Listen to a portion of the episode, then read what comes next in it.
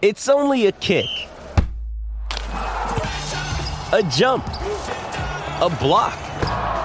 It's only a serve. It's only a tackle, a run. It's only for the fans.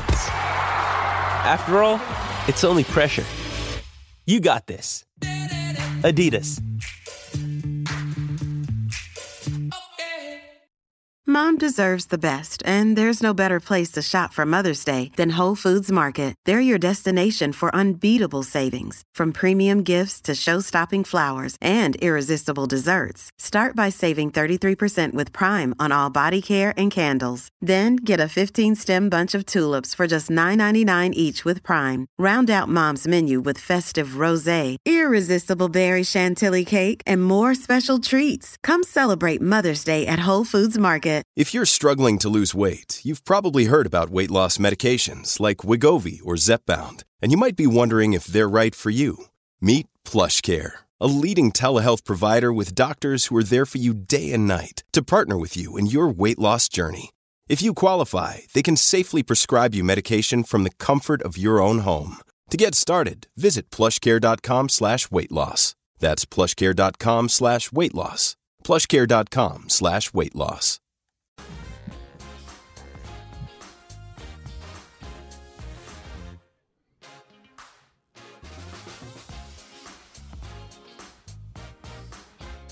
Welcome back, everyone, to the FloTrack Podcast. I'm Kevin Sully with two very special guests. Actually, one normal guest and then one very special guest. We got Gordon Mack here of FloTrack, and then for her first time on the podcast, former Texas sprinter. It's Serenity Douglas. Serenity, how are you doing? I'm doing good. I'm excited to get into this. The results are good. Oof, man, we had a sprint heavy night 100 for the men, 400 for the men and the women, high hurdles for the women. Gordon, should I ask how you're doing tonight? The chat's already blowing up with you know what. So maybe we just go right by that. We don't go. I'm not gonna. Just don't look at the comments, Gordon. Do not look yeah, at the comments. I, well, I, I, haven't. I haven't opened up Twitter. I'm. Uh, the internet doesn't exist right now to me, so that's how I handle these types of things. So you get. I mean, there is a lot of interest. I'll say in it. You have drummed up a lot of uh, enthusiasm yeah. or interest in how people would respond to. Serenity a, doesn't even. Serenity doesn't even know what we're talking about. So we'll, we'll, I do not. Yeah. Okay. All uh, cliff notes. Cliff notes. Gordon's favorite basketball team did not do well tonight, and he brings it up a lot on the podcast. So now people are wondering how he's going to react because it just happened. But we're going to stay focused on track and the folks. Oh, on, I was just about YouTube, to say, who is it? a team that shall not be named. A yes, team that yes, shall not be named from Philadelphia uh, featuring yeah. Joel Mm. Embiid and Ben Simmons. But if you're in the chat and you want to put a track related question, you can get to that now. Let's start first with the 100. Gordon, Trayvon Bromell does what we thought he was going to do, drops a 980. Ronnie Baker, solid in second with 985. And then Fred Kerley, the man who a couple weeks ago switched from the 400 to the 100 and the 200, navigated a deep field of U.S. men to get that third spot ahead of Kenny Bednarek and Micah Williams. Noah Lyles and Justin Gatlin in seventh and eighth. Some surprises there. Gordon, what were your what were your thoughts watching this race? I just think it's incredible what Fred Kerley did. You never see this. You never see one of the a 400 meter runner at the top of their game in the prime of their game switch events at the last moment and not only run well but make a team and it's probably the hard, one of the hardest teams to make in, in the world right the the men's us 100 meter team mm. second place ran 10 um, ran 9 8 i mean that's a uh, fourth place ran 9 8 and still didn't make it so it's just an incredible performance by fred Kerley. he knew what he was doing and man, I can't wait to see him in Tokyo. Yeah. Serenity, you've run some 400s in your day. What do you think? I mean, how difficult is that? We know he's he was thinking about the 100 obviously because he ran that 991 mm-hmm. earlier in the year, but we all thought okay, he's sharpening up, he's sharpening up, he's getting ready for the move to the 400 how difficult is that? How did you think about Fred's decision process going from the, the 400 down to the two and the one? I was mainly just so excited to see it. I have been following Fred on Instagram since the Texas A&M days, Um, so seeing him always like phase 42, 42, that's what we were expecting to see out of him. But now all of a sudden it's like phase 980 coming down. so so um I can't say that I was shocked. He's a great athlete. You could see the way he was looking through the rounds. He was looking like he was confident and it was not sticking out like a sore thumb at all. He would did not look like, oh, he's the one 400 runner. It's kind of like a male Allyson Felix in a way. Honestly, how she goes up to the four and can come down to the 100 too. Mm-hmm. But what about the whole idea here, Serenity, of just having the self belief to do it? Because it's a one thing to have the physical tools, it's another thing to run your first serious hundred when the most is at stake, which is what he did. It's just it's so rare to see that. Look, it's extremely, extremely rare. It's very tough. It's 300 meters less than what he's used to doing. Um, mm. the amount of skill that you need to have to do that is ridiculous. Um, honestly, like I keep saying, I just can't say that I'm surprised though. Um, it now I feel like it kind of opens the door for many athletes who want to just mm-hmm. try something out new, and that's exactly what Fred just decided to do, and mm-hmm. he really put put himself to the test. Yeah, yeah and it also means I don't want to get too far ahead to the to the 200 because that's going to be down the line here. But he hasn't broken 20 seconds in the 200, which is the most puzzling thing ever because he's run 43 and then he's run all these fast hundreds. So you got to feel good about him, you know, heading forward to the 200. Gordon, go ahead. Well, I was going to say we kind of saw potential uh, foreshadowing of this when we saw what Michael Norman did in the hundred during the COVID uh, track meet when he ran his nine eight uh, in in an open hundred and you see a Michael Norman type product, and kind of made a little more sense because he was a, a 200 meter runner in college. But this whole idea of the new range of 100 all the way up to 400 hasn't really been done much on the men's side. We've seen it, like Serenity said, with Allyson Felix. She's a 100 all the way up to 400, now mainly just 400, 200. But we haven't seen that type of range on the men's side. It's always been a 1 2 or 2 4. You never see a 1 4. And, uh, it's exciting for I think the sport because you could argue that like there's a chance. No, I'm not. We could have. We're not there yet, but like two members of the four by one, the four. If Michael Norman was silvering his hundreds, you could have just cross pollination of the quarter milers and the short sprinters, just kind of all all on the same team, which is kind of wild. Yeah, that is wild. Also, if again, I just said don't look too far ahead of the 200, but now I'm starting to think about the 200. And you got Noah Lyles, who heading into the year was the lock of all locks. I famously bet my house on Noah Lyles winning gold in the 200. He's coming back for redemption because he has not looked like himself, and even a a good Noah Lyles may not have qualified for this team, but he you know he finished way back there um, in seventh. You have Kenny Bednarek, who just misses in this race. You have Terrence Laird, who decided to scratch this race and go all in on the 200.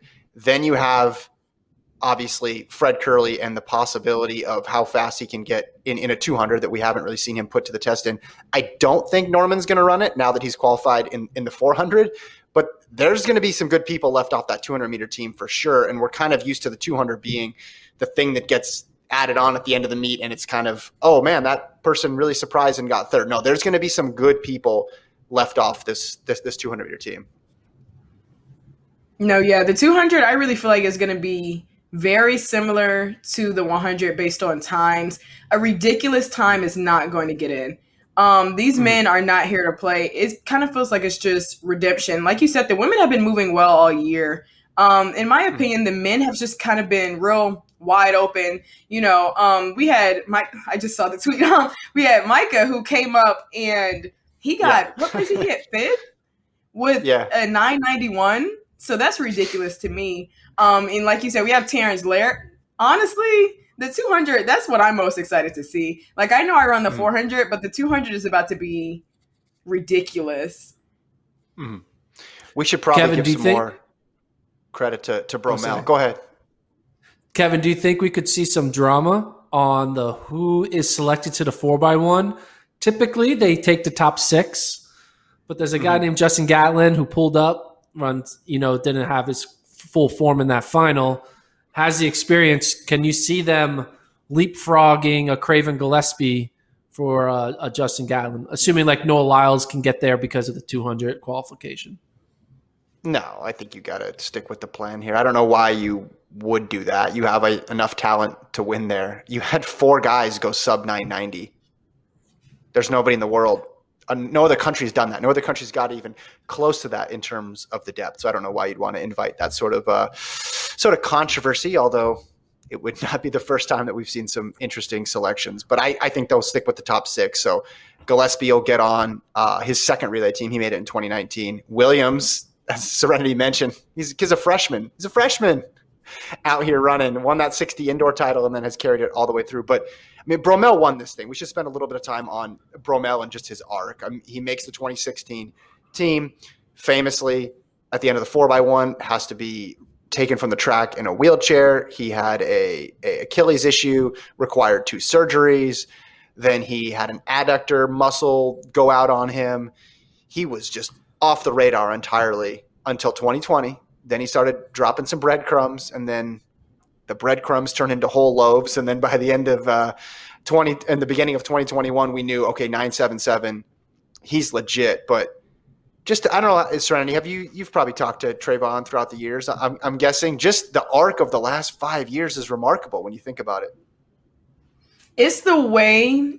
At no point does he panic um, I know he talked about his faith a lot in all of his interviews, and just the way he just remains relaxed, um, even throughout his injuries, throughout the downfalls that he has had. Um, you know, I know over the years I've seen him in a couple of meets, but he always pulls out. So then people started to think like, okay, maybe he's not ready for the pressure anymore. Like, you know, he's not the same Trayvon. But what if it was just more so about he's wanting to step out when he knows that he's absolutely ready, fully healthy, mm-hmm. fully committed to do this. And that's exactly what he's been doing this whole entire year.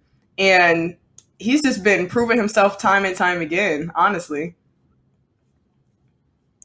Kevin, I know you put your house on Noah Lyles winning the 200.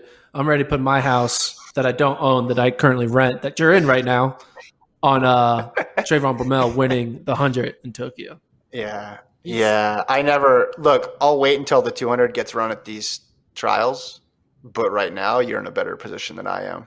Like I need to. my money is my, absolutely need, on Trayvon. he's so solid. I mean, his start is is so solid. His acceleration looks real smooth. Like there's never any errors. It looks like in his race, and it just mm-hmm. seems like he's he's going to be in Tokyo. He's going to be somewhere between. 975 and 985 and i think that's going to get the job done maybe he even dips a little lower in the nine sevens but he just is nailing that start over and over and over again and he's making it look routine yeah, and big shout out I want to give to Ronnie Baker, who got second. Ronnie Baker is like the notorious guy who kind of always gets overlooked. You know, when he was mm-hmm. doing good things at TCU, there were some other college guys doing even better things and kind of was like the notorious second or third place guy. When he runs well in the 60, uh, there's also Christian Coleman then running fast. When he beats Bromell in a 60 indoors this year, everyone's kind of like, eh, it doesn't matter. Baker has just been a consistent guy. He's been dealing with some injuries and now he gets that moment of making his first Olympic team. Uh, big ups for Ronnie Baker for finally putting it together at the right moment and running his PB in the U.S. Mm-hmm. trials final. That's what you got to do. He wants 985 to get second in this race. Yeah. Agreed. Ronnie Baker has definitely proved himself this whole season.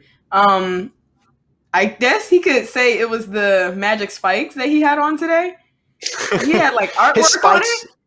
Yeah, his spikes were getting a lot of airtime there. His spikes and Christina Manning's Doritos earrings, I think, were the fashion Doritos earrings. Uh, choices of the meet here. I get he's auctioning them off for for for charity. So uh, credit to him for doing that. But yeah, that is a the that is a, a work of art there on his on his shoes. DC Knoll in the chat says that uh, about uh, Kerley, like he could be the favorite in the 200, which is crazy. A guy who's run 20.2 as his PB could be considered, though he says the co-favorite for the 200 right now. What do you guys think about that? Like, what would you say Fred Kerley's chances are in the in, in the 200?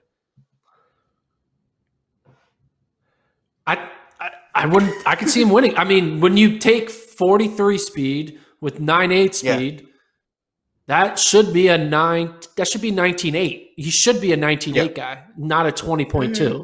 And the question is, now that he already has the monkey off his back, that he made his team, he might not be as like there's not as much pressure. So maybe his yeah. lack of intensity might allow for a Terrence Laird and a Noah Will, Noah Lyles to kind of put it all in because they kind of like this is the only team I can make. Whereas Kerley's kind of like house money and won't be as focused. But mm-hmm. yeah, I mean, it would be the lowest seeded 200 meter runner to ever win an Olympic trials for sure. I could definitely see Fred Kerley um, scooching his way in there. Like you said, it's a 9.8 speed mixed with the 20.2 speed, but you also have to throw in his 400 meter training. Um, that's what helps mm-hmm. you really get through the rounds, especially for something like the 200. Um, and he that's exactly what he has. He's extremely in shape for this. So I really feel like he can pull it off. And I don't think that he's gonna get relaxed at all. Um, or you leave it to any of the um, young guys at all. They're gonna have to fight for it. People like Terrence. So it's gonna be a it's gonna be a fight. Yeah. It's just interesting. If I told you guys at the beginning of the year that Fred Kerley is going to beat Noah Lyles in the Olympic trials 200, you'd say, "What planet are you living on?" Because it it would be predicated on two things happening: Lyles getting beat, which did not look likely at all, and then Fred Kerley deciding to run an event he had never run before. It was it, it, it was. I mean, the odds of that are just uh, way out there. Travis is putting up another Michael Johnson tweet from two days ago. We'll be interested to see if Fred Kerley made the right decision, scratching for the 400 to attempt making the team at 100 and 200. And before anyone says anything, I'm not saying or insinuating it's the wrong decision. I truly do not know. I mean, this is not a bad take by Michael Johnson from two days ago because Gordon and I said very similar things. It's like you knew he was going to get top three probably in the 400. And you look at the 400 results tonight, you'd feel good about saying, hey, Fred Kerley could have made that team. It seemed like such a risk because there were so many good 100 guys. Yeah, and he followed up his tweet just now. I said, I truly do not know. Now I know. Great performance by Kerley to make the 100 team and still has a 200 where he should be better. But ultimately, he won't know for sure if he made the right decision until after Tokyo. Oh, he's still holding on. No, he made the right decision. Oh, he went 9 8. Oh. And you, no, he made the right decision. He could, okay, he could gotta, bomb out at Tokyo and it's still the right decision. No. I got Serenity, I got a I got a specific track question for you. Are you ready for this? Okay. Okay. So, what is Here's a question. He's good in the 1, he's good in the 4. Even before this meet, he was good in the 1 and good in the 4. And then his 200 was lagging a little bit. Is there something unique about the two like with the curve that you can think of as to why he would not be good at that event? Or do you think it's just a small sample size because he hasn't run it that much and eventually his 200 is going to catch up to his other two events? Like, is there something really unique about the two that differentiates it from the one and the four that could just be a weakness in his game? Absolutely. I feel like the 200 is something that needs repetition every time because it changes. It changes so much and I really think that the key for him is just putting himself out there coming off of the first 100. As long as he does that, then he has the endurance to keep going. And you see now he has the speed. Um, so, yeah, it's an extreme difference from the 100 and the 400. Um, the 200 is very technical. It's longer than the 100. So it's like the 100 is just you blink and it's over. Um, the 400, hmm. you know, you can really take your time with it. You can muscle it out. Any mistakes that you've made in the first 200, you can fix it. Um, like Randolph, I might be jumping ahead, but like Randolph did, he fixed his mistakes. Um, now, but for the 200, it's just very mm-hmm. quick, but it's quick for it to be that long. So, um, okay, okay, I think that now he's amped up. Honestly, Fred is a different. He's a different breed. But then again, I'm gonna throw this in there. I think that Noah is too, because Noah did not mm-hmm. make it. He's. We will not hear from him until that 200 meter final is done. That's just how Noah is. Um, when I've spoken with him before, I know that he is just a different person right now. So, mm-hmm. okay. I mean, we can't overlook Bednarek, who's a 200 meter guy as well, too. 989. He was just 0.03 from Kerley, and we would be having an entirely different conversation if those two guys were switched and we would be saying, oh, well, Kerley's in the relay pool at least, but he didn't make it. And look at these 400 meter results. He could have had a guaranteed spot on the team. And now he's going to have to beat Noah. He's going to have to beat Kenny. He's going to have to beat Terrence uh, coming back in a couple days in the, in the, in the 200. Like, is he going to do it? It's just these small, small margins make such a big difference. Yeah, definitely. I think we should move. Kenny. Yeah. Oh, no, you're good. no, no, go for it. No, what do you want to say about Kenny? Go for it. Kenny has really shocked me. Um, when I first saw him in the prelims, I was just like, okay, so he's just here to get the rounds in of the 100 until it's time for the 200, his main event. You, but Kung Fu Kenny came out, and now he's on the 4x1. So. yeah, I mean he's he's solid, and he's a guy who again was like a two four guy, so it made a little bit of sense moving down to the one. Like him succeeding in the one to me was not as surprising as as Kerley succeeding in the one. We got some people in the chat talking about how Kerley runs the curves. We're gonna have to, I guess, just pay more attention to that in the opening round. To your point, Serenity, just those reps, just those repetitions, and trying to find that middle ground between those those two distances is harder. I just think it's funny because you put those two things in. A, in a pace calculator, right? And you say he runs nine nine, he runs forty three and change. He's going to be a great two hundred meter runner, but not that simple, not that obvious, right? It is not that simple, nor that obvious at all. But I just kind of feel like, as a 400 runner, I have run the mm-hmm. 100. It's, mm-hmm. it's just, I feel like it's harder to go to the 100, in my opinion. As a 400 mm-hmm. runner, I might have to like ask my Instagram about this. As a 400 runner, is it harder to do the 100 or the 200? The 100, I know when I'm in the blocks, I'm thinking about how everybody's fingers look next to me. I'm not used to starting next to people. Um, especially how you stay so relaxed if somebody else jumps next mm-hmm. to you. Um, and it's just the way it's over so quick. I'm like, why are you guys reacting to the gun this quick? so mm-hmm. I don't yeah. know. The 100 is difficult. Yeah. Something to watch in the coming days. All right, let's go to the women's 400. We're going to go women's 400, then men's 400. Then we'll talk about the women's high hurdles and then touch on some prelims and field events. And then we'll preview tomorrow. Women's quarter, Quanera Hayes gets the win. Gordon, she's been on our radar for a couple months now. We can say Allyson Felix with a come from behind final 100 gets the second spot in 50.02.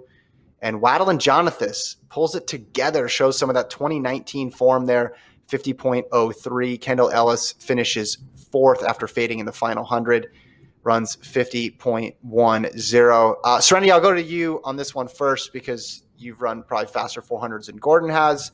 Uh, what did you think? This was a thrilling race. This was a very exciting. It had so many lead changes and shifts in momentum. It was a fun one to watch for all three places. It was it was absolutely amazing to watch. Honestly, this was the most well, this is the event where it had the most coll- collegiate athletes in it. Um, correct me if I'm wrong. So Shae Anderson ran really well. So did Taylor Manson. They did not come to play. They did not get intimidated with the intimidated with the big names, nor anybody going out hard. Lynna Irby went out very hard in the first um, 200, like she always does. But I will have to give kudos to Kendall Ellis also. She runs extremely fearless, and she's been running these rounds very fearless too. Um, expected Allyson Felix where she has a will, she's going to make a way regardless. Allyson is somebody that you cannot doubt. But honestly, I think that the biggest shock from this result is Quanera. And I will say that because she has not really been on the radar this whole year. She's always been like an honorable mention, always runs really tough. But when she was going through these rounds, it basically just like reminded me, I'm like, okay, Quanera's in the race. I keep forgetting about her. She's in the race. Who's the one with the perfect form, running very relaxed, running very controlled? Is Quanera. So this was just a spectacular event today. It's going to be a great 4x4. it's gonna be very interesting decisions in those four by four. That last hundred was was thrilling, and Felix's race was interesting. She went out really aggressively, and you're thinking, okay, Felix in the first couple rounds was managing her energy, and she's gonna put it all out here, and she's gonna she could win this thing. And then in the second uh, hundred and the third hundred, well, then other people start to make the move, and then she falls back to where she was. I didn't didn't get a good uh, look at it, but it looked fifth or sixth, maybe coming off the final curve. She certainly was was way behind top three and then and then guts it out. So she ran a really aggressive first hundred and and last hundred, and she does it again. Gordon Olympics number five for Felix. Yeah, it's impressive. She uh time you you were you foreshadowed this about her timing it mm-hmm. at the right moment. She runs her fastest time in the past like what? When's the last time she's run this fast? 2018, 17? I don't Let even me, know. Let's go back to coming, 17, I think. 17. So she runs her fastest time since 17 at the Olympic trials in the final when it mattered most. Gets that top three spot. Um, question is, well, is she going to be able to be in contention for a medal at the Olympics?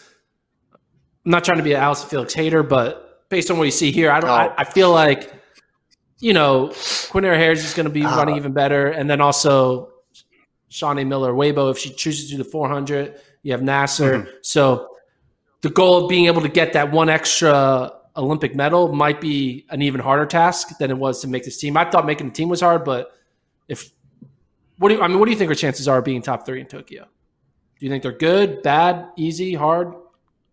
Oh, I think it just depends. Well, it depends on what Shaunae Miller Uibo does. Number one, have we seen Salwa Eid Nasser this year? Travis, can you pull up Salwa Eid Nasser's year on World Athletics? I don't think we've seen her at, at all this year and there's obviously going to be you know people like Jamaica is going to send a, a, decent group, but listen, she was right in that thing. I mean, yeah, she was close to third place and close to fourth place, but she's not too far behind Quanera Hayes, so I think she's going to be she's going to be right there. Good tweet by Corey Carter, by the way. Uh, for those of you, for those of you you watching there, but I I just I think it depends who shows up. I think it's impossible right now to say, and she's given herself a chance. I think at the very least, what she's top six going into this?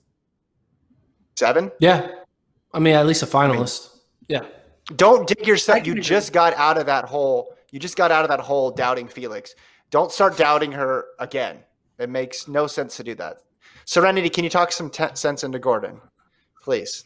Hey, I think what we need to realize is Allyson Felix is not here to play. She never has been here to play. You can doubt her all you want, but then she's going to continuously do what she needs to do. Um, I have found myself in a situation where I'm like, well, let's just see how it goes for her. Maybe she's just like running back into shape because I have had Allyson Felix on my wall, like in my room since I was a little girl. And that was back when the 400 looked easy for her. You know, when her and Sanya would go battle to battle and it looked so smooth. Now seeing Allyson having to work from the back is very new for me and for a lot of viewers. But at the same time, she continues to prove herself.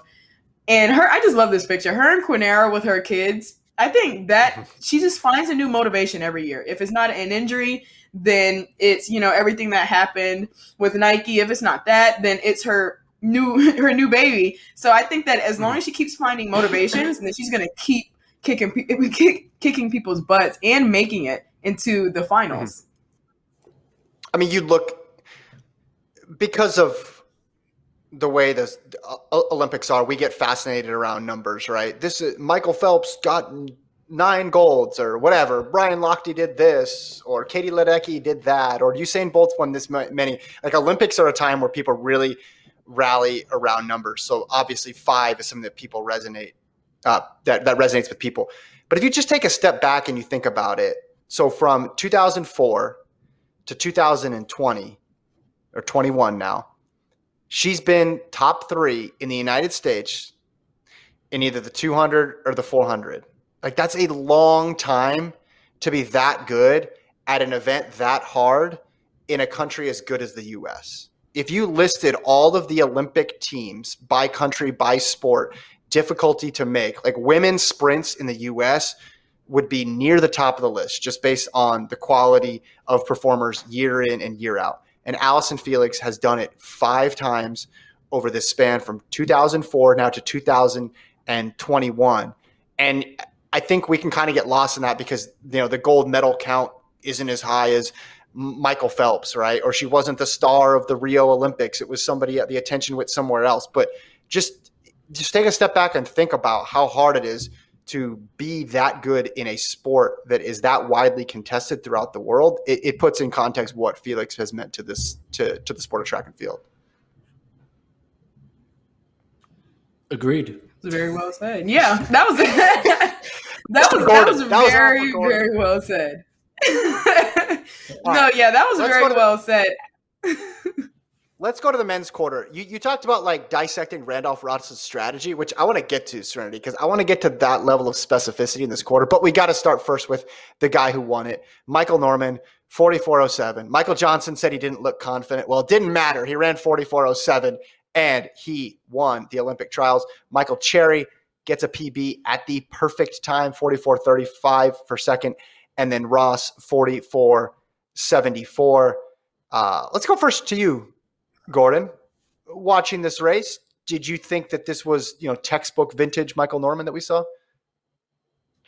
Yeah, I mean, I know we kind of created Norman into like this dominant figure before he's actually done anything dominating, but this was uh, what we expected, and I think like he did what he needed to do. I think he's really more thinking about peaking in Tokyo than he is about peaking in this race. I think this 44-0 is kind of going to send signs that I think when it, we get to Tokyo in that final, he will be in the 43 mid to mid high shape to win an, an Olympic gold. Uh, I think we're just slow. I I'm just really impressed what he did in 2020 with the short sprints. Mm. I think he's ready to go here for this to to really kind of put the 2019 injury bug behind him and kind of just be really focused on this 400 and get ready to uh, peak in August as opposed to peaking in June. And he is declared in the 200. Well, I guess we'll find out in the post race press conference if he's going to scratch that. But hey, maybe we get Michael Norman also in that 200 and then we have Norman, Kerley, Laird, uh, Lyles, etc. That, that'll be fun. Please, please do it. Serenity, what were your thoughts? I was very surprised.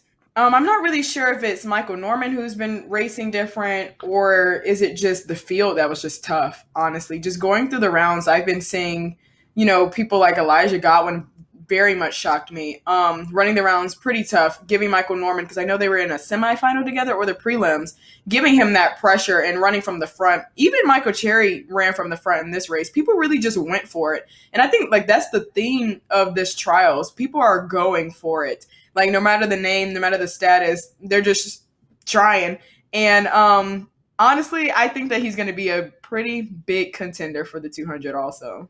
The 200 is stacked. Mm. Like we we just need to say that. we, just, we just need to say that. We just want to talk about the we just want to talk about the 200. You know, the 100 the 400 were tonight. We're like old news. Let's start talking about the 200. I his did his race plan look pretty similar to Felix's to you, Serenity, with the aggressive first 100 and then the aggressive last 100 cuz he had to, he had some work to do in the last 100 there. It's not like he just blew out the field, but the yeah. ending margin looked looked pretty significant. What did you think about, you know, each 100 meter segment for Norman? scared me. it scared me. Um, he got out. He got out like a beast. He got out crazy. Um, but I don't mm-hmm. necessarily believe that coming around for the last 100 like that is on mm-hmm. purpose. Mm-hmm. Um, honestly, I've been in a situation where it's kind of like a oh shit, oh my god, like I'm in the back. Let me run. Like let, let's do it. Like we're waking up now. Um, and I think yeah. that that's pretty much what he went through because he's like Cherry is going for it. I need to go for it. I need to make this team. Um, we need to catch this Elijah guy um, who's been hanging on to us for all the rounds. So I think that it was a very interesting race strategy. But like I said, I don't remember him racing like this all the time. So it must be that his competition got stiffer or he is just finally started to get into his groove. I don't want to say that he has not been acting the same because he just made the Olympics. um, but yeah. he's finally starting to get back in his groove. And I think it's just the competition that's stiffer this year that has made his race strategy look a lot different. Mm-hmm. Yeah, I think that he's just being a little more cautious, a little more long term oriented. And that's just, I haven't asked him about it. It's just speculation on how he's been running because 2019 he runs the 43 45 at Mount Sac in April. And you're like, oh my God, he's going to break the world record by May like this is over. He's going to own this event for the next decade. And then we saw what happened with the injury. And perhaps they're like, okay, we don't need the 43 45 in April. What we need is the 43 45 in July and August. That's when we need to do it. And everything is working towards that. And I think there's a few people at these games, at these trials, excuse me, that I don't want to say are training through it, but are very confident in their ability to make top three. And their eyes are still on Tokyo. And Yeah. Norman, I would I Norman, I would put in that group of guys who assumed that you know he's going to get through. Doesn't mean that he wasn't taking it seriously, but that the best is is yet to come for him, and he's not doing an all out panic peak. I need to be hundred percent on June twentieth to make this team. I'm Michael Norman. I'm fine. You're going to see my best in Tokyo because I've won. You know, it. It's not about making a team for him. Like success for him is gold at this point in his career. Yeah, agreed. I think that he definitely I think he took it very serious, but in a veteran type of way. So the mm-hmm. same way Allyson Felix is, is like I'm gonna take it serious by relaxing and doing what I need to do. Even Trayvon Bromell was doing the same thing through the rounds, you know, shutting it down at 50, really not Yeah. overextending yourself because you know that you have all these rounds, especially if you just came off of an injury. You know, you really have to save your body. This is a long this is a long season. And I actually heard mm-hmm. from like through the grapevine that he has three phones and he left like his other two phones at home so that he could really focus. And he only brought one phone with him. Him and Rai Okay. Benjamin actually, Rai Benjamin left his PlayStation at home so that he can just really focus throughout this um 10 days pretty much.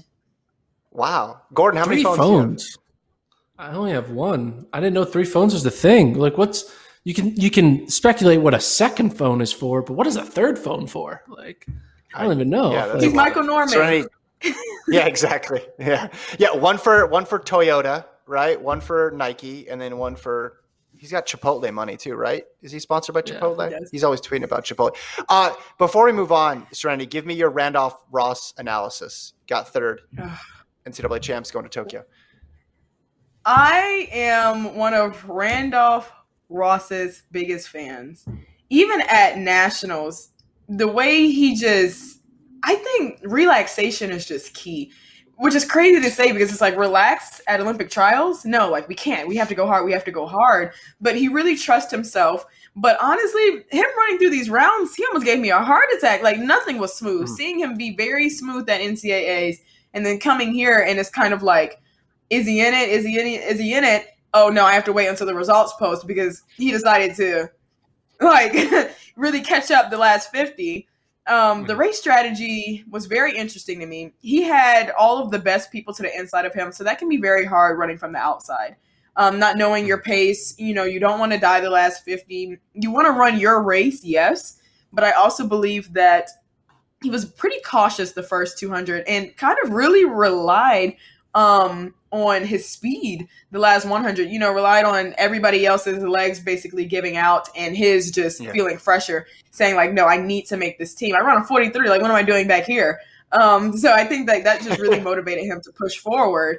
But it was it was scary. It was really scary. But that's exactly who i predicted. I predicted michael the two michaels and randolph. Yeah, and then there yeah. goes the 4x4 right there. Oh, you think? You got to get Rai on that though, right? Rai, Rai gets a spot. Fred gets a spot. It's gonna be tough. That's a there's gonna be to drama make. Yes, there's gonna be there's drama gonna be- and i will say that i will be here to stir up the pot until august That's amazing. That's amazing. Yeah. So A and T, North Carolina A and T goes three four in this race with Ross and Stewart. So they continue their good showing from NCAA's a week later at the Olympic trials. Uh, let's do high hurdles, Gordon. We got Keni Harrison getting the victory there five years after the disappointment from Eugene when she missed out on the team. Brianna McNeal second, Christina Clemons third, and Gabbi Cunningham fourth. Anna Cockrell, I think both of us picked Anna to make it, was in fifth. And then Tonea Marshall, who looked really good in the semis, uh, placed sixth.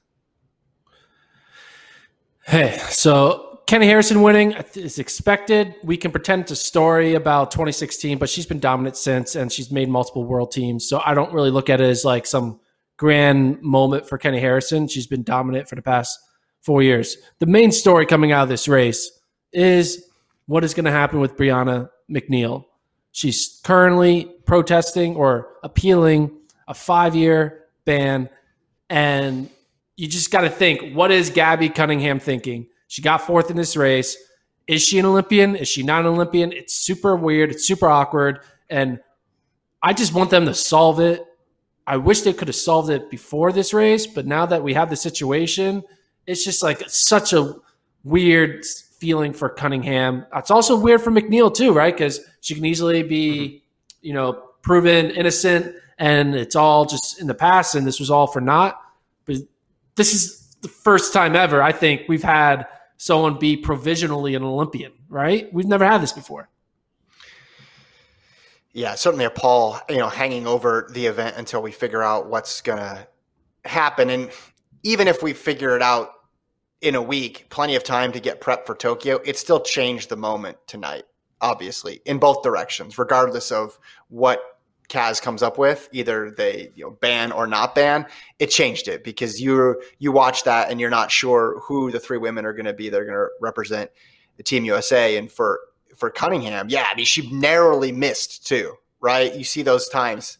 I mean, twelve fifty three to twelve fifty three. So she already had a a you know tough break there to lose by such a small margin, and you know we'll find out in the in the future if if she gets to be an, an, Olympian, and I'm sure she'll take it and she'll be happy about it. But the moment obviously was completely changed because of what's going on uh, with the Court of Arbitration of Sport, thousands of miles away in in Switzerland. So, uh, Serenity, either your thoughts on that, or I know you're you're very close to Keni too. So, if you want to talk about Keni, uh, feel free to make this the Keni Keni time. I will absolutely make it the Keni time. Keni Harrison, that's the tweet. And I want to go back to what Gordon said. Absolutely, it's expected, but it was also expected in 2016. And that's what's about, you know, that's what track is all about how unexpected things can be, how things can just happen. So I was just very nervous, um, just wanting things to work out for her. And they definitely did. She's been working her butt off. And even in the interview I did earlier in the year, she basically wants to just leave that year in the past so bad. So I'm pretty sure they're going to say it over and over and over again. You know, in the 2016, when she didn't make it mm-hmm. and now she's back. It's like, okay, how many times does she have to prove herself before we can like shut up about the fact that she did not make it? Because look, she just made it and she is going to be extremely unstoppable.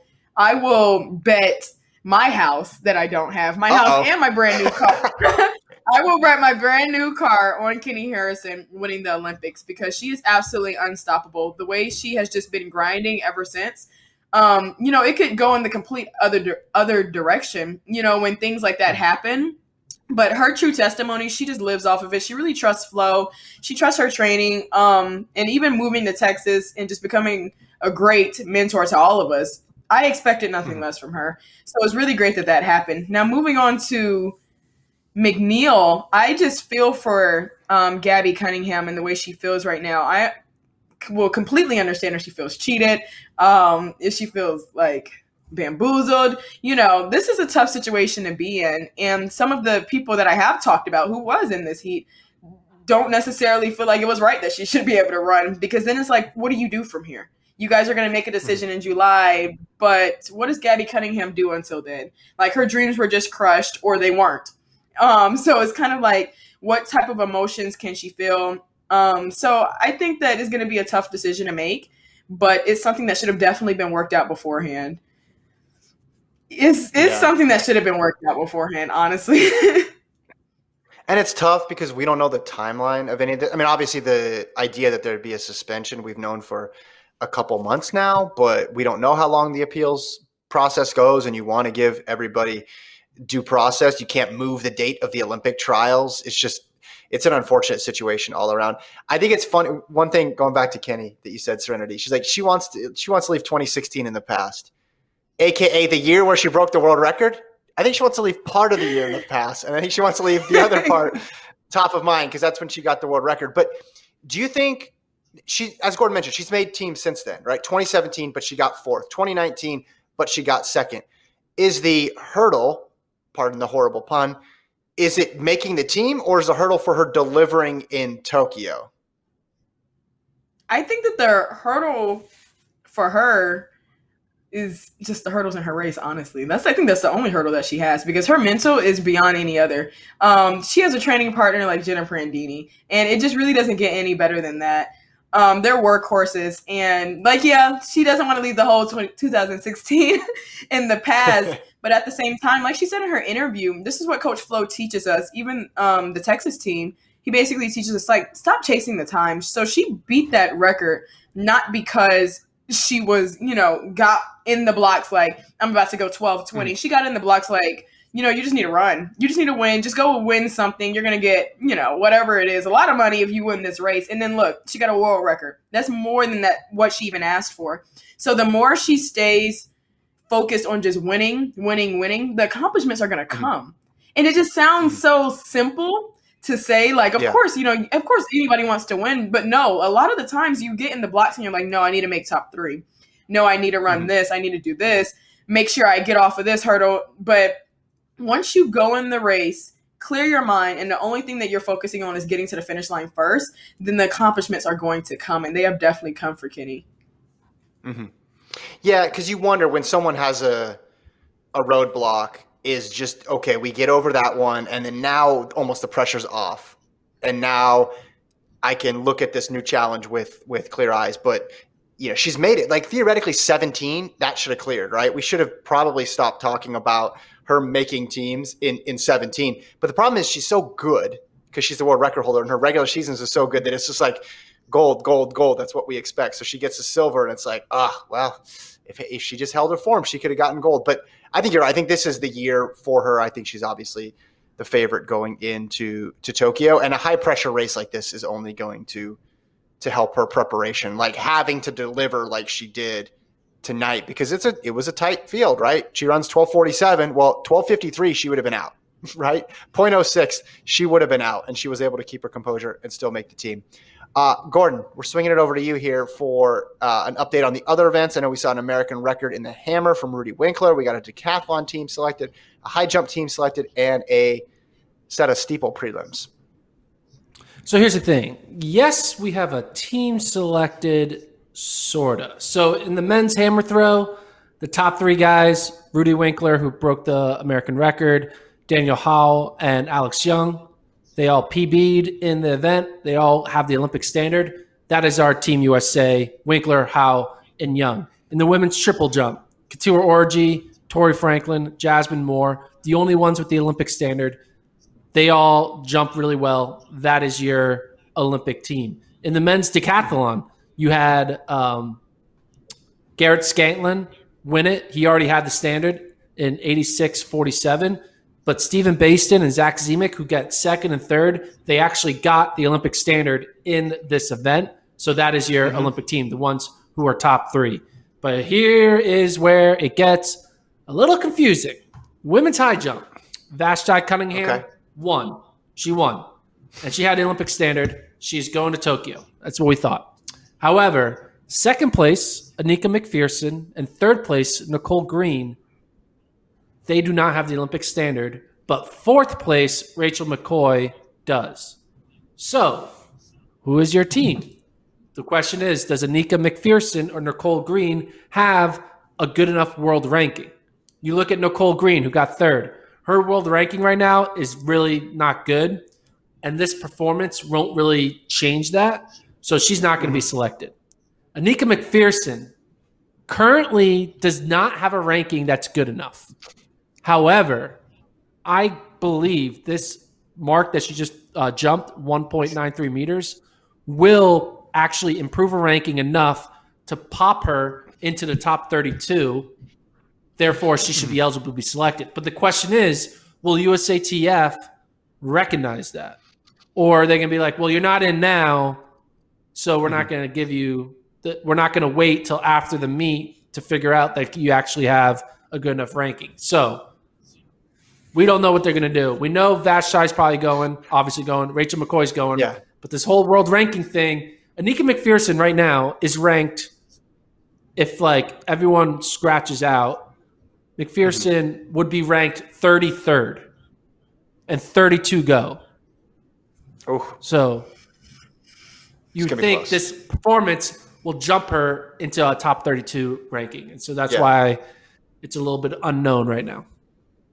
Man. That has been your Gordon talks about world rankings uh, for today's podcast. Didn't you do? uh, You had a segment last night about it. I forgot what you called it. We need to be consistent because this is going to be a trend every single every single night. Uh, I want to just touch on the steeple prelims real quick before we get to the previewing um, some finals for tomorrow. And if you got questions in the chat, put them in there now. Uh, steeple prelims were fast. They were fast. You had Courtney Frerichs fall in the first heat, and then Grayson Murphy run 925. Wayment ran 927. Coburn ran 921. Falland ran 923. So I think they're raring to go for that steeple final, which is in several days. They run the prelim on the first four days, and then we wait and wait and wait and wait. Um, should we go now to the preview, Gordon? What do we want? What else do we want to talk about? Yeah, I would say, uh, what are we doing here? Uh, the women's steeple Oh, prelims, why mine. we have them. They should No, no, no. go straight final. Sorry. No, my what are we doing? My no, no. My what are we doing here? And I think Gordon and Serenity agree with me. Did you guys notice in the women's 400 when we're all watching, not just for first place, but we're watching to see that top three, right? And we're so interested because Allyson Felix has that deficit, and the camera goes to a head-on shot for like six seconds when they're running down the home stretch and they're running towards you, and you have no, and it looks like Allyson Felix is catching up, and you think Allyson Felix is catching up because she's Allyson Felix, but you can't tell, and you just want to yell, "Go wide! Go do the camera that's way up there." Do the big one, the big one that shows everybody running, because I want to see who gets top three. Because I think Allyson Felix might get on her fifth Olympic team, but we're super duper close. That's Camera hate angles. that angle. Rant. Sorry, that one was a little hyper specific for today. It was not as uh, broad as some of Gordon's other ones, but I, I wanted it to go. I know they want to see their face, right? I'm not alone here, but you want to see first, second, third. You want to see the movement throughout the race. First off, the last 50, the last 100 of a 400, do not put the camera in my face. That is the absolute horrible thing to do. I don't know. They were doing this. I don't know if it's the same camera crew, but I don't. They were doing this during NCs um, where they would put the front view for the 100, and I'm like, everybody's moving so fast, nobody can tell. This is not helping anyone. Um, I was like, just yeah, I was saying what you were saying. Go wide, like nobody knows what's going on. We don't know anything because from the looks of it, Allyson's arms are moving the fastest. So I'm like, okay, well she's winning. Um, so I just I would, did not Yeah. appreciate that at all. All right, we got a couple questions I wanted to get here. Uh, Joe asks relay teams. Let's hear relay teams right now because we've had both 100 meter finals and both 400 meter finals. So, Gordon, Serenity, what do you guys think? How about uh, how about I'll I'll give my my men's relay. Serenity can give the women's, and then Kevin, you give the you give the the four by fours. So I'll do the four by Well, one. I want to do the all the four by fours. I do the mixed gender four by four and no, the no regular mixture. 4x4. Don't worry about that. Just like who your top a four. lineup in the mixed gender four by four that's going to beat the world. Okay. go ahead. I'll do Sorry. f- men's. I'll do men's four by one. Men's four by one. I think it should be lead off. Should be Trayvon Bromell. No, yeah, Trayvon Bromell should be lead off. I think actually no, Ronnie Baker should be lead off because he's a good sixty. Back stretch should be Trayvon. Uh, home stretch should be Kerley, and the back turn should be Lyles. So I think should go to should be Baker to Bromell to Lyles to Kerley. Hmm. You're putting the guy who got seventh on your relay. Yeah. Okay, I'm gonna. La- I know you wanted Serenity to just do the women, but I'm gonna need Serenity to chime in here. What's your men's four by one team right now? Feel free to agree I with Gordon if you want to. I absolutely believe Lyles is going to be on the four x one, and I stand by that. Um, I think that. But should he be? Should he? I mean, well, what do you want Yes. to say? That track shouldn't be political? I don't know. Like everything's political. um, Lyles is absolutely going to be on the relay. He's a vet, and uh, like so. For example, they take the top four. So they take Trayvon, Ronnie, Fred, and Kenny. Ideally, if something were to happen, then they would use the fifth runner. However, he's a freshman. I don't know if he's made any USA teams before. I don't even know his his his status before Oregon, really. So it's like this is a big stage, and the four x one men's. Please don't hate me on Twitter, but they are notorious for having crappy handoffs, and they are notorious for not getting the baton around the track. Very much relays that Justin Gatlin was on. However, he will not be on this one, so it may be a lot cleaner. But I do believe that Noah Lyles is going to be on the relay, and I don't think that Fred Kerley. Who did you say last? Kerley. Curly should run second. They always put the 400 runner second, like Allyson Felix. It's along his leg. Yeah, I guess. All right, you put Kerley second and put Bromell last. Then, yeah.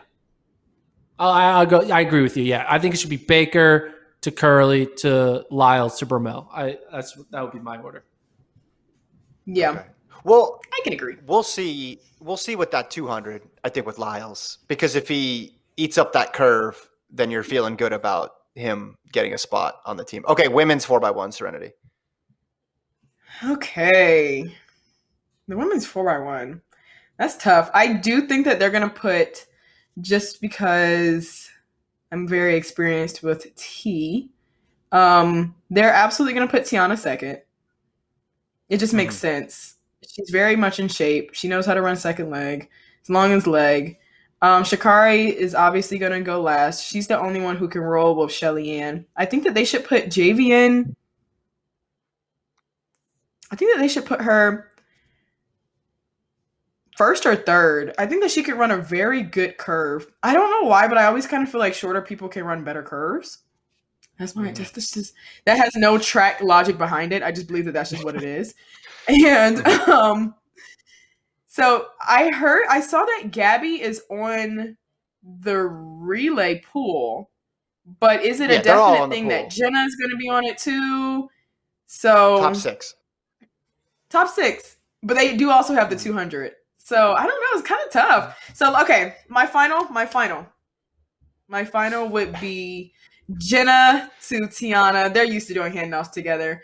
To Javianne Oliver to Sha'Carri Richardson. Sha'Carri Richardson.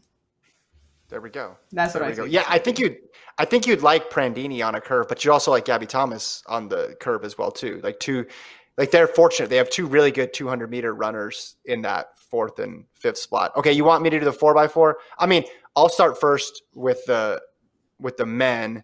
I think it's pretty straightforward for the most part. I mean, you're just going to go Norman, you're going to go Cherry, you're going to go Rai Benjamin, and you're going to go Ross. Now, obviously, you know, Kerley, if he hmm. runs his way up, I just don't like, I, I'll put Kerley on this, but this also could be Kerley's fourth event if he makes it in the 200. So you're going to have him in the four by one, the one, the two, and in the four by four.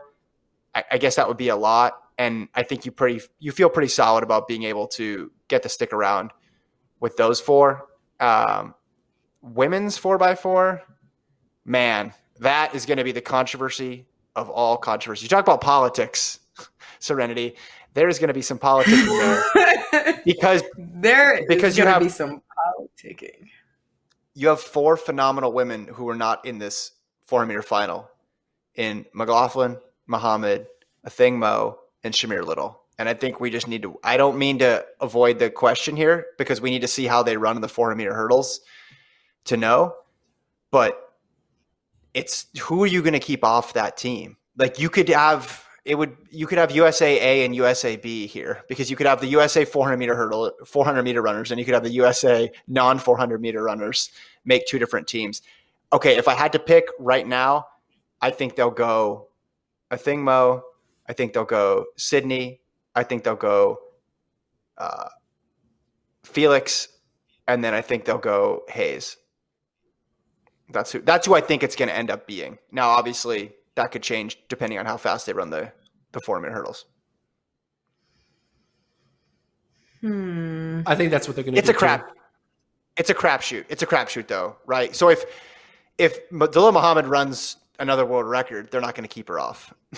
this is so in flux, not not just based on what happens at the end of this meet, but this is in flux based on what happens in the individual events in in Tokyo. Because you know, Athing Mu could be gassed. She's had a long season. She's been running for A and M since the winter. Maybe she makes it all the way there and and gets tired and and isn't able to uh, keep it going for one more race. But I think you have legit like you have the three women here.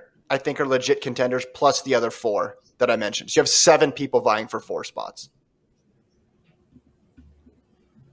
You disagree, Serenity. I can tell.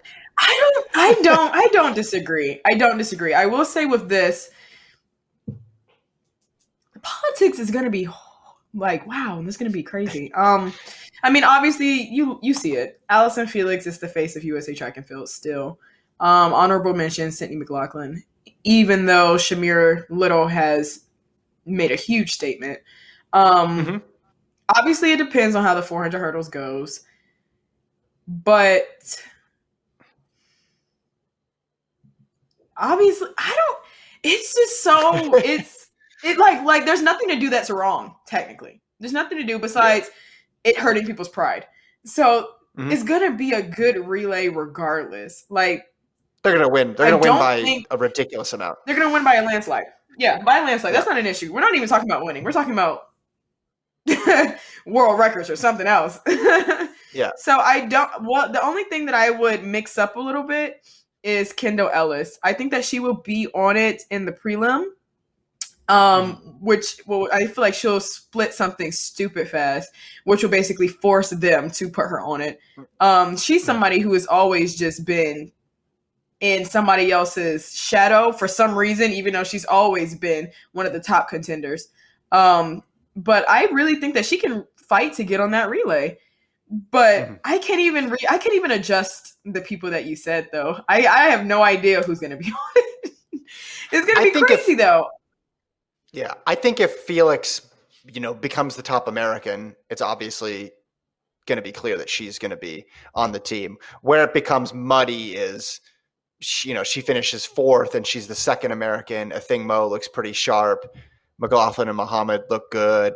You know, Little gets, you know, they they sweep the four meter hurdles. So you have all these people who have a, a claim for it, but uh, track has a way of sorting itself out a bit. So I think it'll be complicated, but not as complicated because I think a couple of those people are going to rise to the top when it comes time for Tokyo. Let's close out here uh, talking about tomorrow, preview for tomorrow. Gordon, we're distance heavy here. Women's five, men's eight, women's 15. You want to run through them for us? Sure, yeah. Uh, men's steeple first round. Check check out those heats. I can tell you right now, there is no death heat in a steeplechase prelim because the, the there's no there's come on everyone's gonna everyone who's good is gonna qualify. So there's no such thing as a death heat in the men's steeplechase. So let's go right to the finals. First final after the uh, men's steeple is the uh, women's 1500. Mm-hmm. I think the question is is Jenny Simpson going to be able to do some magic here, find a way to be in the top three? The magic got a little bit easier when no Shelby Houlihan, but uh, I don't know. I think there's still uh, more of a chance that she doesn't finish top three than that she does. What do you think? Are you on the she's top three or not top three? My pick going into this meet was Purrier St. Pierre.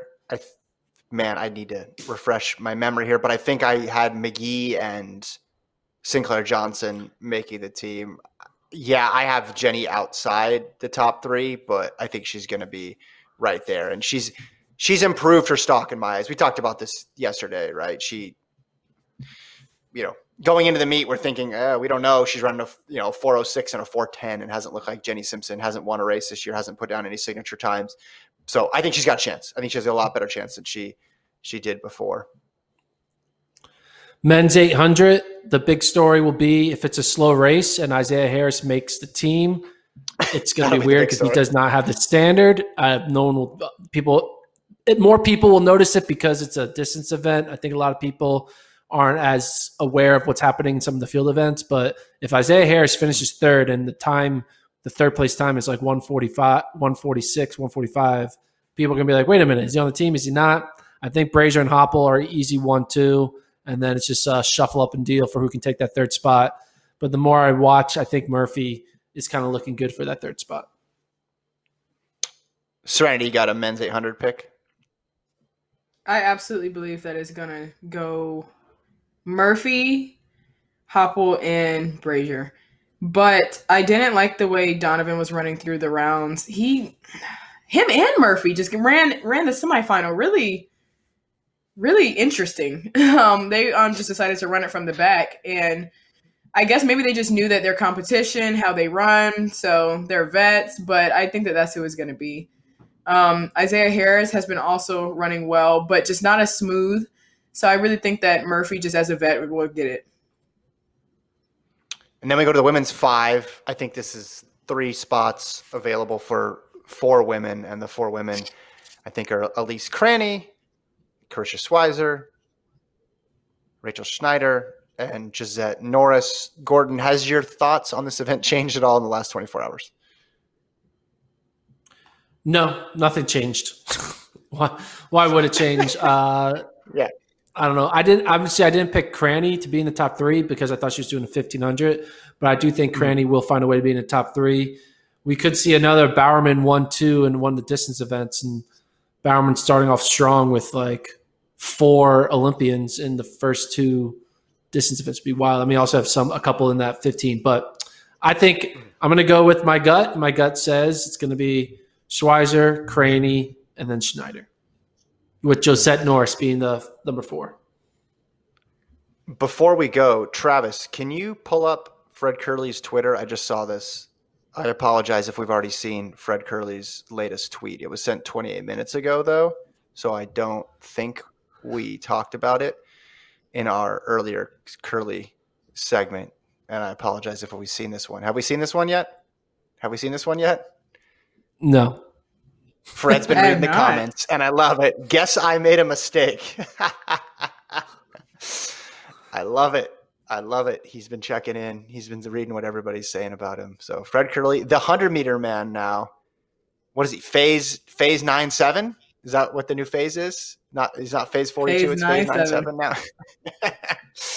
That is spectacular. Awesome. Well, this is a great episode. Thanks everybody for tuning in on the FloTrack podcast YouTube feed. Remember, you can watch us live every day after the Olympic trials.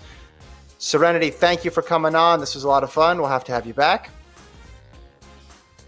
She's dancing. Thank you. Honestly, you yes. It, she's dancing. I will, I will be back. no, I, yeah, I'll, I will be back. All right. She'll be back. Gordon will be back because I'm recording these at his house. Thanks to Travis for producing. Thanks to Colt for producing. Thanks to Christina Manning for wearing Dorito earrings. That was sensational. We'll talk to you guys next time.